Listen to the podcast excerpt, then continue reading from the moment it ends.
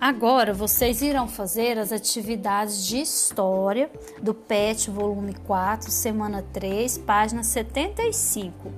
Para hoje estão programadas as atividades número 13 e número 4. Número 3. Os patrimônios de sua cidade são preservados? Quais as iniciativas e projetos que ajudam ou ajudariam a conservá-los?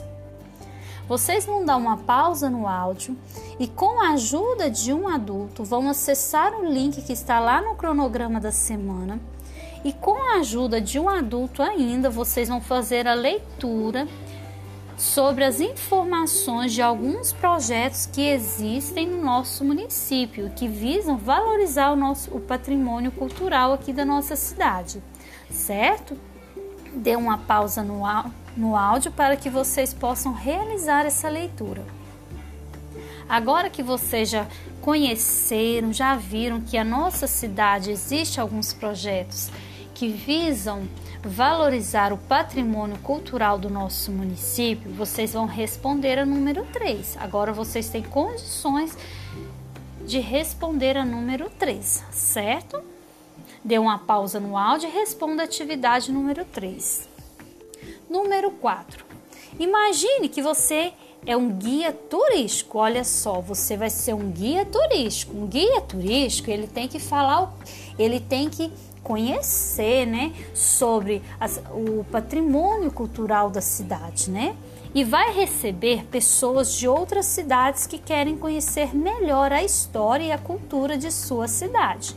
Como você apresentaria sua cidade para os turistas?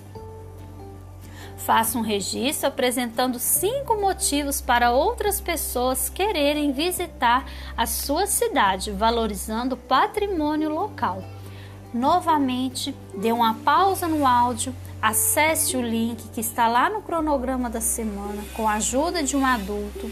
Vocês, nesse link, tem algumas informações sobre alguns patrimônios culturais da nossa cidade. Depois que vocês acessarem esse link, visualizarem, conhecerem, vocês podem responder a atividade número 4, que ela é muito pessoal, é como você apresentaria a sua cidade.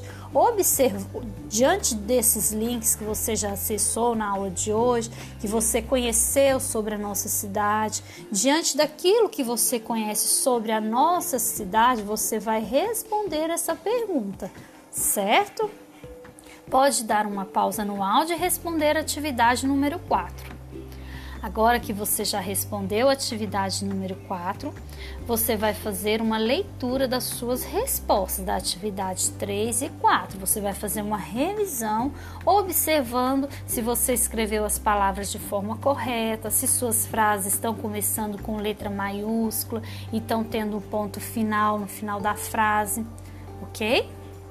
E depois disso, você vai pedir para sua mamãe ou a pessoa que estiver te ajudando que te que marque no relógio 15 minutinhos, pois esses 15 minutinhos você vai tirar de descanso, vai ser o seu momento de descanso, vai ser o seu recreio de casa, certo?